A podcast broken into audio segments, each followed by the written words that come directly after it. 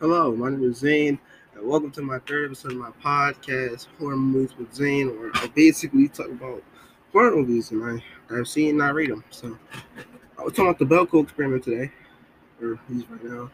Uh, the Belko experiment is basically about um, a regular day where 80 employees, they um, they're Americans and they're going to Colombia. So, um, to work, I guess. I guess it's a, a brand new job, and what they don't know is it's a deadly game that the people, the owners of the building, who actually know the, the, the building owner's name, but we know he's the building owner, and he basically is killing them off one by one. It starts off where they have to get a chip in their head to work here first. Then, as soon as they come in, they are like patted down guards with guns, like like huge AKs, are just sitting there. They're checking their cars. Yeah, like like police dogs sniffing to make sure no drugs or whatever, which is kind of weird for for your regular old um office job, but they're in the office, right? And what happens is over the loudspeaker, they are told that five people have to die, and if they don't, they'll just you know, boom, kill like 10 or 20. I can't remember the exact number because it was such a long time ago, but it was like 10 or 20. And of course, no one listened because why would you listen to that? It's kind of weird. How why you listen to that? Because it's random. You wouldn't expect them to actually do it, right? Because humanity. Well, time goes by, no one dies. They kill about 20 people off. Now people are starting to get kind of like kind of worried because like you know like I'd get worried too. And practically now now they're forced they're forced to kill each other, but they do it in a humane way. In the beginning at least. So um I guess the boss or the person who stepped up to be the boss, um, aka Barry, Barry Norris, he's um he's basically the leader, he's ex special forces, he knows what he's he knows what he's doing, right? So um he of course lines everybody up in the building as much as he can. And basically he just you know he's just i guess killing people off now. Yeah he just starts killing people off. So if you're old and have no kids or no grandkids you would not you know what i mean? If you have no kids you're automatically up to die because like you're gonna die anyway. That wasn't funny but i'm sorry. Anyway of course, there's people who ran away and are trying to take the chips out of their head because maybe that'll work because that's what they're assuming. Because how would they know if certain people died? Exactly.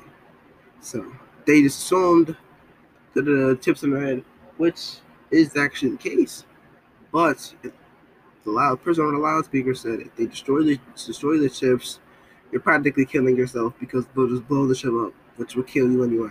So now, now they're forced to kill, and you can't say them for the guards because the guards are in on it. They they know what they're doing, and all the windows are they've been barricaded. Uh, I mean, like like when I mean barricade, I mean like locked up, like like locked and locked and locked in metal. So there's truly no way to get out except for I guess winning the game. So Barry goes too. He gets ready. He kills all the all the elderly people with no kids, no grandparents, no grandkids, and just starts killing them all. Honestly, there's no way. Wait, I said no way. Honestly, this kind of makes the movie kind of bad for me because like there's truly no way to stop them. And even though um another man stopped them, our main character Mike, he somehow stopped them. I don't know how he did it. He did it with pure plot, pure plot pure. It was all complete luck that he killed him. By the way, Mike, Mitch, and uh, Leandra and Danny, those are um, some of our main characters. Wendell, Barry. Wendell and Barry are actually in it together. Like they're accomplices. Wendell's like this, like this creepy old man, and then Danny, Leandra, and Mike, they're all like average 20s. So they're pretty pretty mobile, you know. Yeah. So if you think about it, right? You're talking about an ex special force member, and that's really all you need because they're all them they, they, work office jobs. There's no way they could beat Barry all by himself. Not to mention, he has a weapon. The weapons are carried by the security guard, which um you know he gave it to him because they said they were going to kill him if he didn't. So they gave him the keys, and that was that. So they have weapons, and there's truly no way to stop. That's why that's why I don't kind of don't like this movie because she's they're just too powerful. They have guns and he's ex special forces. So I really don't understand the ending on how he was somehow able to overthrow, overthrow, overtake, whatever you want to call it, take down Barry by himself. Mike took down Barry by himself. That's why I don't understand. That's to make this movie kind of trash. Because near the end, most, most, most, most, if not everybody else except for three are dead. You have Mike, Barry, and Danny. Three main characters. Everybody else is dead. Right? Danny is going down the stairs. Right? Elevator, I'm sorry. She's going on the elevator, gets shot in her head and dies by Barry. I don't know. Just clean kill. I thought she was going to survive longer. She was smart. She, she was doing her thing the entire movie. And she just, just die like that.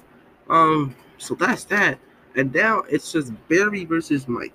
Mike has his spare fist and the things around him, while Barry, well, has a gun. And I feel like the only reason he won that is because he got a sneak attack. Barry Barry was occupied after just killing Danny. Mike came out of nowhere, snuck up behind him, started attacking him. Of course, he was able to parry that well, just get him off him. Now they're in a one-on-one sparring match. The gun is out the guns off the table. Barry is destroying Mike. Absolutely violating Mike. It's looking bad for Mike.